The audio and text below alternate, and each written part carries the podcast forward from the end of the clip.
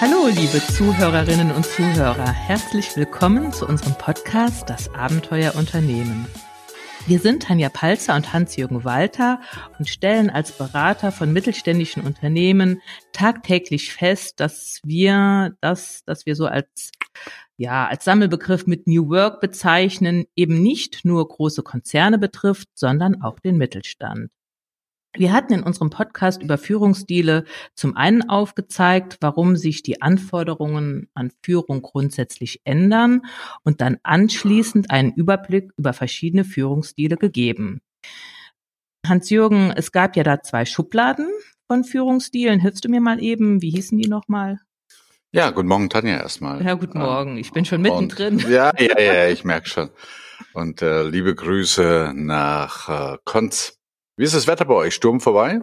Sturm vorbei, ähm, nachdem beim letzten Herbststurm unsere Kaninchen in der Badewanne ähm, äh, zwischen äh, gelagert, zwischengelagert wurden, äh, haben wir dieses Mal den Kaninchenstall gut gesichert und alles hat gehalten. Alles ja, wunderbar. Ja, finde ich auch immer witzig. Also bei uns war ja ein riesiger Sturm angesagt, dass der noch schlimmer äh, werden würde als der vor zehn Jahren. Und wir haben alles in, in Ordnung gebracht und alles ähm, ja, safe gemacht. Und dann war es ein laues Lüftchen, was mich immer wieder dazu bringt und zu sagen, weißt du, wie, wie viel taugt eigentlich so eine Wettervorhersage und wie weit ist das überhaupt kalkulierbar? Weil die Jungs äh, von der Meteorologie, die haben ja echt gute Rechner, also die haben ja Rechenkapazitäten und da denke ich immer, Mensch, das müsste doch erfassbar sein, aber auch wieder ein schönes Beispiel für die rote Welt. Ähm, das Wetter ist so ein komplexes Phänomen, dass da vieles äh, maximal von einem Tag auf den anderen geht. Ne? Mhm. Aber trotzdem ähm, ist gute Vorbereitung notwendig. Also ja. es ist eben nicht so, dass man sagt, ich weiß eh nicht, was kommt und dann harre ich mal der Dinge und gehe da äh, in unserer Sprache iterativ vor. Nein, ähm, auch das, was wir schon immer getan haben und was auch gut war, Vorbereitung, Prozesse, um dann mal wieder den Link zu schaffen, sind nicht unbedingt ähm, veraltet. Genau, genau. Und ähnlich wie das Wetter ist ja auch Führung, das ist ja unser Thema. Wie du schon sagtest, wir wollten heute noch so ein bisschen über den zweiten großen Ast, also der erste, wenn ihr euch noch erinnern könnt, war der eher aufgabenorientierte, so Fremdwort transaktional. Ich finde es ein furchtbares Wort, aber naja, den aufgabenorientierten Führungsstil und heute wollen wir mehr so über den mitarbeiterorientierten, transformational. Ich weiß nicht mehr, wer sich solche Begriffe ausdenkt, weil so in der Alltagsführungspraxis ist das ja eher irrelevant. Warum überhaupt unterscheiden? Das habe ich mir vorhin mal überlegt. Weißt du, da gibt's ja zu vielen Sachen, ob jetzt über, über Unternehmensführung oder jetzt unser Thema Mitarbeiterführung, gibt's ja wahnsinnig viele Theorien. Und was ich mich immer frage, bevor wir jetzt ins Thema einsteigen, ist, glaubst du eigentlich, dass eine Führungskraft, ein Unternehmer sich mit sowas auseinandersetzen sollte und dass er diese Theorien dann im, in der Praxis dann auch äh, zur Hand hat? Hm, das ist eine gute Frage. Ich glaube ja. Ich glaube, er sollte sich damit auseinandersetzen, weil was macht denn ein Unternehmer, eine Führungskraft?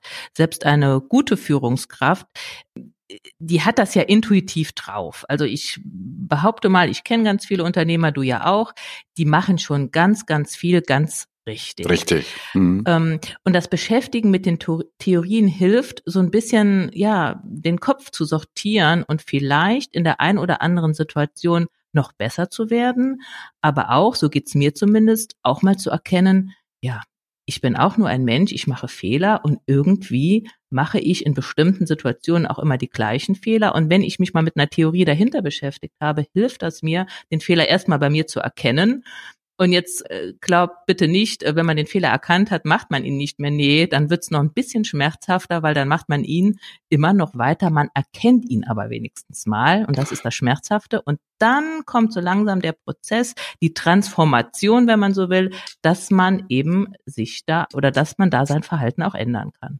Wow, und das aus dem Munde einer Praktikerin, hätte ich jetzt fast gesagt. Also eigentlich bin ich so der Theoretiker. Ich muss mir ja als, als Management-Trainer schon manchmal anhören, so, Herr Walter, ja, das ist ja pure Theorie, aber in der Praxis ähm, funktioniert es ja ganz anders.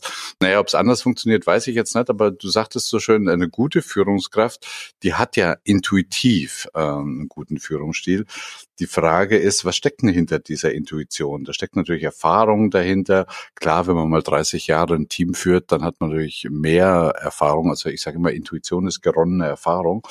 Aber der Nutzen einer Theorie ist der, dass ich dann meine Intuition auch mal reflektieren kann. Also wenn etwas funktioniert, hm, und ich habe kein Theoriegebäude dahinter, dann kann ich das ja nicht festmachen, was ist denn das Wirkprinzip? Mal ganz abgesehen davon, dass ich glaube, dass jeder von uns eine Theorie hat. Das gibt dann schön, äh, das schöne Bomo. Nichts ist so praktisch wie eine Theorie. Hm, dahinter vermute ich Folgendes. Jeder von uns hat so ziemlich zu allem, also sei es Kindererziehung, sei es Partnerschaft, sei es unser Thema, die Führung, hat eine unbewusste Theorie, wie Dinge funktionieren. Also man könnte auch sagen Vorannahmen. Ne? Mhm. Und wenn man sich diese Vorannahmen nicht bewusst macht, dann ähm, tappt man vielleicht immer wieder in dieselbe oder in eine ähnliche Falle rein. Und dazu können halt auch mal neue Theorien dienen, dass man da seine Theorie dagegen mal ähm, prüft und zu sagen, okay, also jetzt, wenn Tanja und Hans-Jürgen jetzt irgendwie fünf oder sechs neue Führungsstile haben, ähm, Gibt es da einen, der bei mir völlig unterbelichtet ist, also als Stil her, der vielleicht auch manchmal äh, angewandt werden will? Und das könnte einen dann auf eine Idee bringen, mal seinen Führungsstil vielleicht ein bisschen zu ergänzen oder zu modifizieren. Mhm. Ja, wir haben ja ähm, äh, im letzten Podcast diesen aufgabenorientierten Führungsstil beleuchtet. Heute soll es um den mitarbeiterorientierten Führungsstil gehen. Und das ist ja auch, jetzt sind wir ja im Thema. Ich glaube, als Führungskraft weiß ich so intuitiv, wann mache ich das eine, wann mache ich das andere. Wenn ich das Wissen habe ähm, und der Mitarbeiter nicht und ähm, ich habe stabile Rahmenbedingungen, dann sage ich dem ja relativ aufgabenorientiert, genau. das ist das Ziel und mach so und so und so. Da haben wir ja auch gesagt, dass es ziemlich Unsinn ist, wenn der, wenn die Führungskraft im, im Besitz des Wissens ist, dann so tun, als wenn ich eine Frage stellen würde. Da kommt sich ja der Mitarbeiter auch veräppelt vor. Ja, genau. Also nach dem Motto, wenn das Wissen da ist und die Führungskraft hat die Expertise, dann mhm. geht's eben per Anweisung, also unser transaktionaler Führungsstil. Ne? Genau. Ne? Und wir werden uns ja gleich ein bisschen intensiver mit dem mitarbeiterorientierten Führungsstil beschäftigen. Und wie soll, was soll ich, wie soll ich das sagen? Der macht halt schon Spaß. Also es ist, es macht mehr Spaß, finde ich, einfach sich darüber zu unterhalten und dass ähm, da jetzt das nicht in ein falsches Licht gerückt wird. Auch der andere, der aufgabenorientierte Führungsstil, den sollte man können. Man sollte jetzt nicht der Chef sein, der sagt, naja, ich mache jetzt hier gar keine Ansagen mehr, ähm, ich beteilige die Mitarbeiter an allem, weil das ist ja das, was äh, man so als New Work bezeichnet und ich will ja modern sein, ich will cool sein, ich will gemocht werden von meinen Mitarbeitern. Ich denke, ähm, das sollten wir vielleicht vorab schicken, da wollen wir nicht hin. Nein, es gibt durchaus Situationen, wo der aufgabenorientierte Führungsstil angebracht ist und das ist ja auch das, was wir mit beidhändig führen meinen. Genau, dieser Ambidextrie, mal ganz abgesehen davon, dass Führung ja immer ein Ziel hat. Ne? Mhm. Das heißt, also, das Ziel kann, wie du eben sagtest, ja nicht sein, äh, einfach vom Mitarbeiter gemocht zu werden, sondern ihn zu einem Ziel zu führen, nämlich was unternehmensrelevant ist oder abteilungs- oder teamrelevant ist. Mhm. Ne? Und das sollte auch ähm, immer das oberste Ziel sein. Also letztlich ist doch das Ziel, was wir alle gemeinsam verfolgen sollten, der Erfolg des Unternehmens und eben nicht, äh, dass der Mitarbeiter Spaß bei der Arbeit hat. Genau, und dann liegt eben die Wahl in, dem, in der Wahl der Mittel. Nämlich bin ich eher transaktional unterwegs per Anweisung oder heute mitarbeiterorientiert. Ne? Mhm. Wobei Mitarbeiter, mitarbeiterorientiert ist es immer, sondern es ist mehr aufgabenorientiert oder mehr mitarbeiterorientiert. Mhm. Dieses mitarbeiterorientiert leitet vielleicht auch in eine falsche Richtung, weil jeder Stil sollte hier mitarbeiterorientiert sein, sondern dieser Stil, um den es heute geht, der bezieht die Mitarbeiter einfach mehr ein in mehr, genau, Betonung auf mehr. Ja. Ganz kurz nochmal zur Wiederholung, diese, ähm, soll man sagen, eins, zwei, drei, vier, vier Derivate oder Feinabstufungen, die, denkt bitte an den Anfang unserer Sendung, die äh, jetzt wirklich nur als theoretischer Background gedacht sind, um einfach mal klar zu machen, wo gibt's denn da noch Unterschiede. Das waren der partizipative, der integrative, der coachive, was auch ein unmögliches Wort ist, der coachive, also eher der Coaching-Stil und äh, zum Schluss der inspirative. Lass uns da mal kurz reingehen. Vielleicht gerade so im, im Kontrast partizipativ und integrativ. Was fällt dir dann spontan dazu ein? Es ist ein bisschen schwer, die abzugrenzen. Die Übergänge sind fließend. Beim partizipativen auf Stil ähm, ja, mache ich erstmal den Mitarbeiter zum Beteiligten. Das heißt, beziehen mal in die Fragestellung, in die Aufgabenstellung mit ein, trete in den Dialog. Er kann vielleicht auch Vorschläge machen, aber dann hört es schon auf. Während ich beim integrativen Stil, so würde ich das jetzt sehen, ja, versuche auch die Vorschläge, die Ansichten des Mitarbeiters ja mit einzubeziehen. Ähm, andererseits, es hört sich für mich jetzt fast schon abstrus an, wenn er einen guten Vorschlag macht und ich sage ja nicht vorher, nein, ich mache jetzt partizipativer Stil und mm. du mhm. hörst jetzt mich an und dann bist du ruhig. Das, also ich denke, das ist jetzt eher, das ist jetzt wirklich sehr theoretisch diese Abgrenzung. Ja, ich weiß es nicht. Ja, ich, mir ist gerade Folgendes eingefallen. Stell dir mal vor, du würdest zu einem Team-Meeting einladen, einladen. Es gibt irgendwie ein Thema. So, ähm, Stufe eins ist, da sind wir noch beim, beim alten transaktionalen, beim aufgabenorientierten.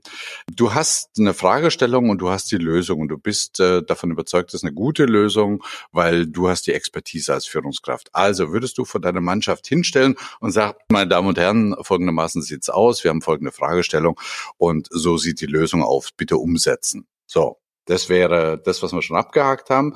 Jetzt gehen wir mal in den partizipativen das, äh, du sagtest ja eben mehr Dialog, dann würde es vielleicht so aussehen. Guten Morgen, meine Damen und Herren. Wir haben folgende Fragestellung. Was ist denn Ihre Meinung dazu? Also Sie teilhaben zu lassen, Sie ähm, zu Beteiligten machen, Vorschläge machen lassen. Du holst Vorschläge ein. Also ich konstruiere jetzt mal was, mhm. also bitte sag deine Meinung dazu. Im, im Kontrast zu dem Integrativen wäre jetzt vielleicht äh, auch mal auszuhalten, dass es unterschiedliche Meinungen gibt, dass dass vielleicht so eine Art Diskussion, äh, ein Ringen um die beste Lösung ist, zusammen mit dem Team. Könnte das vielleicht ein Unterschied sein oder könnte man so den Unterschied beschreiben? Ja. Also beim, das, äh, beim ersten lasse ich sie teilhaben und beim zweiten ähm, nehme ich sie wirklich mit in den Lösungsprozess. Ja, wenn ich äh, das nicht so mache, dass ich mir den, dass ich mir das vorher vornehme. Ich starte als Führungskraft mit der Meinung, ich weiß, wie es geht und mache das so, wie du es eben beschrieben hast mit dem Teammeeting. Und wenn ich aber dann merke, da kommen so viele unterschiedliche Meinungen, die doch noch berücksichtigt werden sollten, dann switche ich um in den integrativen Stil. Mhm. Also ich, ich fühle es mal so, dass der Integrative einfach, ähm, wie man sagen, mehr ergebnisoffener ist. Also ich gehe in die Besprechung rein. Beim Partizipativen lasse ich Sie teilhaben an der Fragestellung, an der Problemstellung und vielleicht schon an meinem Lösungsvorschlag. Und beim Integrativen bin, gehe ich einfach ergebnisoffener rein, weil mhm. ich, ich, also nicht schon mit einer vorgefassten Meinung und dann vielleicht auch schon strategisch versuchen, meine Meinung durchzusetzen, sondern ich höre mir wirklich alle Meinungen an. Ich respektiere alle Meinungen und versuche zusammen mit dem Team eine gute Lösung zu finden. Ja, also mit dieser Unterscheidung kann ich gut leben und ich glaube, die hilft jetzt auch schon wieder in der Praxis, dass man sich vielleicht vorher sogar je nach Fragestellung überlegt, wie gehe ich da rein? In welche Haltung bringe ich mich als Führungskraft? Weil, wenn es jetzt irgendwie eine, eine kleine Geschichte ist und ich weiß, wie es geht, dann sage ich, komm, partizipativer Stil, ich informiere die, höre mir vielleicht noch ein paar Meinungen an, aber im Prinzip weiß ich, wie es geht. Wenn es aber ein größeres Projekt ist, wo ich auch auf die Motivation meiner Leute angewiesen bin, da ist es vielleicht sogar kontraproduktiv, wenn man sich in diese Haltung versetzt. Da geht mhm. man dann eher mhm. Richtung integrativer Stil. Und ich denke, mhm. das ist als Führungskraft da so eine kleine Hilfe. Ich versuche es ja immer in die Praxis umzusetzen, dass man vorher im Geiste nochmal schnell, dauert ja nur zehn Sekunden, die Stile so durchgeht und sich mal versucht, in eine Haltung zu versetzen, wohl wissend, dass man die ja auch ändern kann, während, in unserem Beispiel, mhm. während des mhm. Teammeetings. Mhm. Ja, ja, also vielleicht könnte man den Unterschied mal so zusammenfassen zwischen den beiden, dass äh, bei dem Partizipativen lasse ich sie teilhaben an meinen Ideen, an meinen Gedanken, an meinen Lösungen. Bei dem Integrativen bin ich einfach ergebnisoffener. Und das ist vielleicht eine gute Frage, wie ergebnisoffen gehe ich denn? Also in meinem Beispiel ist es natürlich jetzt von einem Team, das gilt genauso vor dem einzelnen Mitarbeiter teilhaben lassen an der eigenen Lösung oder eben zusammen mit dem anderen eine Lösung erarbeiten. Mhm. Und wäre das ja da genau die Frage, die ich mir stellen könnte. Also dass ich mir überlege, wie ergebnisoffen bin. Will ich genau. mein Ergebnis durchsetzen um jeden Preis, dann gehe ich mit einer anderen Haltung rein, wie wenn ich sage, nö, ich wäre durchaus bereit, ähm, da noch ähm, Modifizierungen zuzulassen. Mhm, mh, mh. Hm, lass uns doch mal zu den anderen zwei kommen. Die sind ja sehr irgendwie, also für mich sind das so Spezialfälle, die sicher nicht so jeden Tag vorkommen. Gehen wir mal zu dem, äh, ich überspringe es gerade mal den einen, zum Inspirativen. Hm, da habe ich so ein Bild, ich weiß nicht, was du für ein Bild hast, aber da habe ich so ein Bild, wenn es darum geht, was weiß ich, was das Team oder ein Mitarbeiter ist gerade so ein bisschen in Motivationsloch oder hat so ein bisschen den Sinn seiner Aufgaben äh, verloren. Und da spiele ich eine bestimmte Rolle in diesem inspirativen Stil. Ich weiß nicht, ob das bei dir ankommt. Mhm. Also Inspiration bedeutet ja, ich, ich gebe dem Energie. Ähm, wie mache ich das jetzt mit, mit Bildern vielleicht, indem ich als Führungskraft jetzt zunächst mal ja überhaupt mitbekomme, äh, da fehlt es an Energie, an Motivation und mich dann eben nicht mit Appellen, so jetzt reiß dich doch mal zusammen oder so, sondern eben versuche, diesem Mitarbeiter, ja, dem, in dem Begeisterung zu wecken. Und ich denke, da ist so die Arbeit mit Bildern ganz angebracht. Ja, ja, also Bilder, Analogien, Metaphern, im weitesten Sinne fällt mir das Storytelling ein. Also äh, auch so etwas, was wir aus unserer Praxis kennen, die, so die Wunderfrage. Stellt euch mal vor, äh, wir hätten das Problem gelöst. Was würde es für uns bedeuten? Stellt euch mal vor, der Kunde würde äh, in Begeisterungsstürme ausbrechen. Was könnten wir dazu tun? Also die Leute in eine Bilderwelt mitnehmen äh, hat ja irgendwas, wenn wir sagen, die Vision, Unternehmensvision ist ja nichts anderes wie das Bild. Ne? Mhm. Also für Begeisterung sorgen, Bilder, Attraktoren, das merke ich übrigens immer, wenn ich ähm, in Unternehmen so ein bisschen, naja, so an der, an der Unternehmenskultur, würde ich jetzt nicht sagen, so Visionsarbeit mache. Und da gibt es ähm, Geschäftsführung, Führungskräfte, die wirklich ein hohes Talent haben, so ein Bild, das ist so eine Vision zu erarbeiten. Aber dann fehlt ein zweiter Schritt, nämlich das auch ausdrücken zu können. Also, weißt du, so ich lese manchmal Visionen, die erarbeitet worden sind, wo ich sage, hey, wow. Wenn mir das aber jemand erzählt von den Führungskräften, hat es manchmal so ein so ein ähm, so ein Charme von einem verregneten Novembertag. Also da können, glaube ich, zwei Dinge dazu. Nämlich erstens ist denken zu können, wo will ich den Mitarbeiter hinführen. Zweitens aber auch so ein bisschen, ja, ich möchte nicht sagen Rhetorik, ich möchte nicht sagen äh, Redeperformance, aber äh, begeistern können einfach. Mhm. Ja, da kommen vielleicht auch die Chunk-Ebenen ins Spiel. Wenn ich so als Führungskraft unterwegs bin, gerade wenn es um Visionen geht oder um Ziele, um Veränderungen, da habe ich ja eine relativ hohe Chunk-Ebene. Ich sag, ja, wir wollen uns verbessern, die Kunden müssen zufrieden sein, wir sind das Unternehmen am Markt, hier sind alle zufrieden. Und das kommt dann in irgendeine Vision, die wird dann aufgeschrieben, an die Wand gehängt. Ich glaube, es ist dann auch die Aufgabe der Führungskraft, ich weiß nicht, wie du das siehst, das aber wiederum gemeinsam mit den Mitarbeitern runter zu chunken, also den zu Mitarbeitern brechen, zu brechen, sagen, mhm. was bedeutet denn das konkret für mich? Mhm. Wir mhm. hatten gestern hier, ähm, hatte ich eine kleine Teamsitzung. Das neue Jahr hat begonnen und es gibt ja wieder jede Menge Steuerrechtsänderungen. Die habe ich dann meinen Leuten, haben wir die alle besprochen. Und jetzt die Steuerrechtsänderungen an sich, das ist gar nicht so dramatisch. Aber jetzt müssen das ja meine Mitarbeiter wieder den unseren Mandanten klar machen. Und die sind natürlich genervt. Jetzt schon wieder was anderes. Was jetzt geht Neues, das mit ja. den Gutscheinen so nicht mehr und beim Lohn ist die Änderung. Und jetzt hätten wir es so stehen lassen können. Wir hätten sagen können, es ist halt so, wir können es nicht ändern.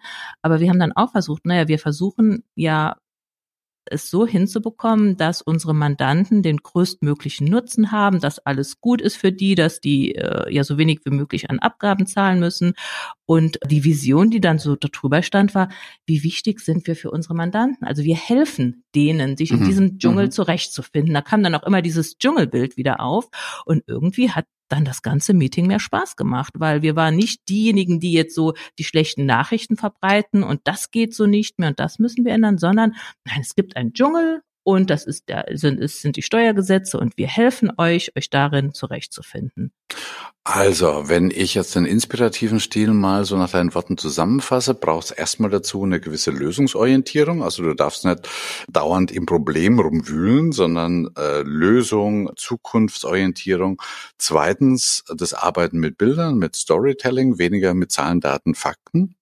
Und drittens, ich, ich würde das fast mal in ja, in ein Beaumot fassen. Du kannst den anderen nur entzünden, was in dir selber brennt. Ja, das also stimmt. Du musst selber für diesen Ding brennen und dann musst du dir eigentlich gar keine großen Gedanken machen über Methoden und Techniken, wie du jetzt inspirativ sein kannst, sondern, naja, das merke ich ja selber, wenn ich von irgendwas begeistert bin, dann, ja, dann mhm. stecke ich einfach andere Leute ein. Mhm. Natürlich ist das ein bisschen eine Typfrage. Ne? Ja, ähm, aber mir kommt jetzt gerade so ein Störgefühl, Hans-Jürgen. Jetzt, also mhm. wir beide brennen jetzt für irgendwas, wir sind Chefs und wollen jetzt unsere Mitarbeiter davon äh, dazu inspirieren. Ich glaube auch, das gelingt uns. Aber du hast ja eben so still und heimlich einen Führungsstil ähm, übersprungen, nämlich den Coachiven, also von Coaching. Ich kann das Wort gar nicht aussprechen. Ja, Coachiv. Co Coachiven Führungsstil. Und ich glaube, ähm, weißt du, was so für Führungskräfte manchmal gar kein Problem ist. Die wissen, wo sie hinwollen, die wissen, wie es geht, die haben die Energie. Der Mitarbeiter, der findet das auch toll, aber der hat vielleicht die Qualifikationen noch nicht, der hat die Potenziale noch nicht, dass wir den dann eben auch ja mit Weiterbildungen fachlich, persönlich äh, helfen, dass er ja bei der Erreichung des Deals eben auch die Fähigkeiten hat, weil sonst macht es keinen Spaß, wenn ich ein Ziel habe und ich weiß insgeheim, ach, ich habe ständig englischsprachige Kunden, aber ich mein Englisch ist zu schlecht oder ich habe überhaupt äh, mit Kommunikation habe ich so meine Bedenken dass man dann die Mitarbeiter da auch unter, also unterstützt einfach und sagt, wir helfen dir, deine Potenziale zu entfalten. Ja, damit hast du es ja eigentlich schon auf den Punkt gebracht, was dieser Coaching-Stil ist. Das, das meinte ich vorhin mit, das sind so ein bisschen zwei Spezialstile für spezielle äh, Situationen. Und die Situation, die du jetzt beschreibst, ein Mitarbeiter braucht so ein bisschen, also sagen, Hilfe zur Selbsthilfe. Und dann bist du eben der Potenzialentfalter. Das heißt, da geht es jetzt weniger um die konkrete Aufgabe, vielleicht auch, aber grundsätzlich zu sagen, ich bin jetzt der Coach meines, meines Mitarbeiters. Und ja, das wird ja auch oft diskutiert, inwieweit können Führungskräfte überhaupt Coaches sein aufgrund der Hierarchie, weil wenn du zu einem professionellen Coach gehst, dann weißt du ja, dass es da kein Hierarchiegefälle gibt, sondern dass du ihn einfach bezahlst. Im im Unternehmen ist es jetzt ein bisschen anders, weil die Führungskraft hat ja Weisungsbefugnis, es ist eine Hierarchiestufe oben drüber. Also insoweit darf man das jetzt nicht so, zu, äh, so verstehen, dass die Führungskraft Coach ist, mhm. sondern eher einen Coaching-Stil hat mhm. und Coaching-Methoden nutzt. Mhm. Also ich glaube, Hans-Jürgen, vielleicht sollten wir da auch dieses, den Begriff Coach, ich würde den fast am liebsten rausnehmen, weil ich bin der Meinung, ein eine Führungskraft kann seinen Mitarbeiter nicht coachen, so wie ich Coaching verstehe. Was mhm. aber, was die Führungskraft aber durchaus kann, sie kann den Mitarbeiter unterstützen, seine Potenziale zu entfalten. Ja, und wenn äh, wenn da kein Zielkonflikt ist mit den ja mit den Zielen des Mitarbeiters und den Zielen der Führungskraft beziehungsweise den Zielen des Unternehmens, dann ist das eine Win-Win-Situation. Mhm. Und auch da ähm, fällt mir gerade jetzt ein Beispiel ein, wie, wie mache ich das? Lass uns mal ein bisschen versuchen, konkreter zu werden. Wir haben jetzt sehr hochgechunkt geredet. Ähm, du hast eben gesagt, ja, mit Bildern arbeiten. Also von den Techniken, Praktiken her meinst du jetzt? Ja, einfach so vielleicht ein paar Tipps, ähm, die uns so einfallen, wie, wie unterstütze ich denn meine Mitarbeiter? Ich denke, wir als Führungskräfte, uns ist der Sinn und Zweck dieses mitarbeiterorientierten Führungsstils klar. Mhm. Aber ich glaube, gerade wenn ich eher so der, ich sag mal, Chef alter Schule war, der immer eher klare Anweisungen gegeben hat, der auch der Meinung ist, ich muss mal mindestens alles können, was meine Mitarbeiter können. Und da kommen wir ja von weg. Die Welt ist so mhm. dynamisch, mhm. so komplex, der Chef kann nicht mehr alles können. Aber wie macht er das jetzt? Ich hätte da zwei Kategorien, nämlich einerseits so ein bisschen das Mindset, also die innere Haltung und auf der anderen Seite wirklich ein paar Methoden und Techniken, mhm. okay. äh, die zugegebenerweise manchmal bekannt sind, aber oftmals wenig angewandt sind. Also was das Mindset betrifft, wenn ich da mal gerade anfangen darf, ähm, würde ich sagen, was es bräuchte für diesen Mitarbeiterorientierungsstil, ist ein paar Qualitäten. Und als erste Qualität ist ich traue es dem Mitarbeiter zu. Also so ein bisschen das Menschenbild, ein positives, äh, zutrauendes Menschenbild. Das ist so mhm. die Grundlage. Und dann um fast den Übergang zu den Techniken schon haben, was ich bei vielen Führungskräften merke, ist Geduld. Also ähm, der Mitarbeiter einfach mal ausreden lassen und vielleicht mal mehr mit Fragen zu arbeiten. Jetzt sind wir bei den Techniken, mit Fragen zu arbeiten, einen echten Dialog ähm, zuzulassen, auch mal auszuhalten. Das heißt immer so schön, ja, stelle keine Frage, deren Antwort du nicht aushalten kannst. Also da kommt vielleicht auch eine gewisse Ergebnisoffenheit drin, dass der Mitarbeiter mit etwas antwortet, was jetzt vielleicht nicht so super in die Vorstellung der Führungskraft passt. Ne? Mhm. Also Dialog, ja, offene Fragen ja, stellen. Ja, ja.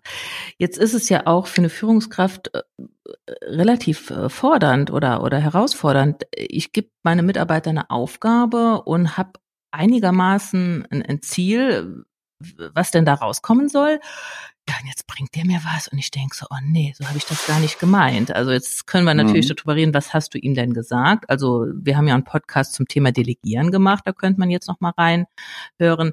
Aber ich bin jetzt eher auf der Seite des Mitarbeiters. Woher soll der denn wissen, ähm, wie genau, wie perfektionistisch muss ich denn jetzt daran gehen? Was will denn der Chef? Und da habe ich einen, ja, einen kleinen Trick einfach. Ich gebe meinen Mitarbeitern Aufgaben und sage, zeig mir mal, was du nach 20 Minuten rausbekommen hast oder zeig mir mal, was du an einem halben Tag rausbekommen hast. Dann gibt der Mitarbeiter mir das, wohl wissend, es kann ja nicht perfekt sein. Ich habe ihm ja ein mhm. Zeitlimit gesetzt mhm. und dann sehe ich aber, ähm, ja, wie weit ist er gekommen, beziehungsweise wie wichtig ist überhaupt die Aufgabe für mich? Das hat sich bewährt, so als ja als Hilfestellung, wenn man eben, wenn man anfängt so mit diesem ja inspirativen ja, und mitarbeiterorientierten mhm. Führungsstil. Also wir waren ja gerade dabei, um zu sagen Voraussetzungen, um jetzt ein bisschen diese, diese hohe Abstraktionsebene zu verlassen und zu sagen, ich würde mal von meiner Seite sagen, als Mindset äh, Geduld, ein positives Menschenbild, eine gewisse Lösungsorientierung und die Fähigkeit einfach zum echten Dialog. Mhm. Was die Praktiken betrifft, ja, dir fällt noch was ein? Ja, mach du erstmal weiter. Mhm. Was die Praktiken betrifft, ist mehr Fragen stellen als sagen. Und wenn, dann offene Fragen stellen und die Antworten auch ähm, aushalten können. Da gibt's ja diese Technik des Paraphrasierens und des Backtrackings. Das heißt also, wenn der Mitarbeiter, du stellst eine Frage, der Mitarbeiter antwortet und dann hinterher einfach nochmal zusammenzufassen. Äh, Sie meinen also, oder ich habe Sie richtig verstanden. Und vielleicht als letzter Punkt nochmal, die, die eigenen Ideen, also seitens der Führungskraft, vielleicht ein bisschen zurückhalten und die Ideen der Mitarbeiter wirklich zuzulassen. Das mhm. ist das, was mir so mhm. einfällt. Ja, ich habe jetzt viele Führungskräfte so im Kopf. Äh, ich möchte mich da gar nicht ausschließen. Das ist herausfordernd. Also Mitarbeiter ausreden zu lassen, wo man denkt, naja gut, ähm, das tut jetzt gar nichts zum Thema. Aber ich glaube, der Lohn kommt. Ich glaube, wenn man ähm, diesen mitarbeiterorientierten Führungsstil wirklich umsetzt und die Mitarbeiter, die haben ja dann auch Gelegenheit, Potenziale zu entfalten. Das führt am Ende dazu, jetzt könnte ich mit Erfolg des Unternehmens kommen, bestimmt, aber es führt auch dazu, dass die Führungskraft entlastet ist. Mhm. Wenn auch nicht innerhalb von einer Woche, sondern dieser ganze mitarbeiterorientierte Führungsstil zahlt, glaube ich, eher auf äh, eine mittelfristige bis langfristigen Erfolg ein. Dann aber auf jeden Fall, und was mir zum Schluss auch noch wichtig wäre, ist, dass gerade diejenigen, die eher transaktional unterwegs sind, diesen mitarbeiterorientierten äh, Führungsstil nicht als Kaffeeplausch abtun, weil letztendlich geht es nur um eines, nämlich um Unternehmenserfolg und Effizienz. Der allerdings jetzt nicht innerhalb von einer halben Stunde, sondern eher mittelfristig und langfristig angesiedelt. Mhm.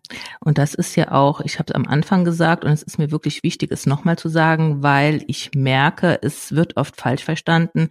Wir ja, propagieren diesen Mitarbeiterorientierung orientierten Führungsstil nicht, weil wir sagen, ach, wir haben uns alle lieb und dann macht es doch mehr Spaß, sondern weil wir es für notwendig erachten in diesen Zeiten.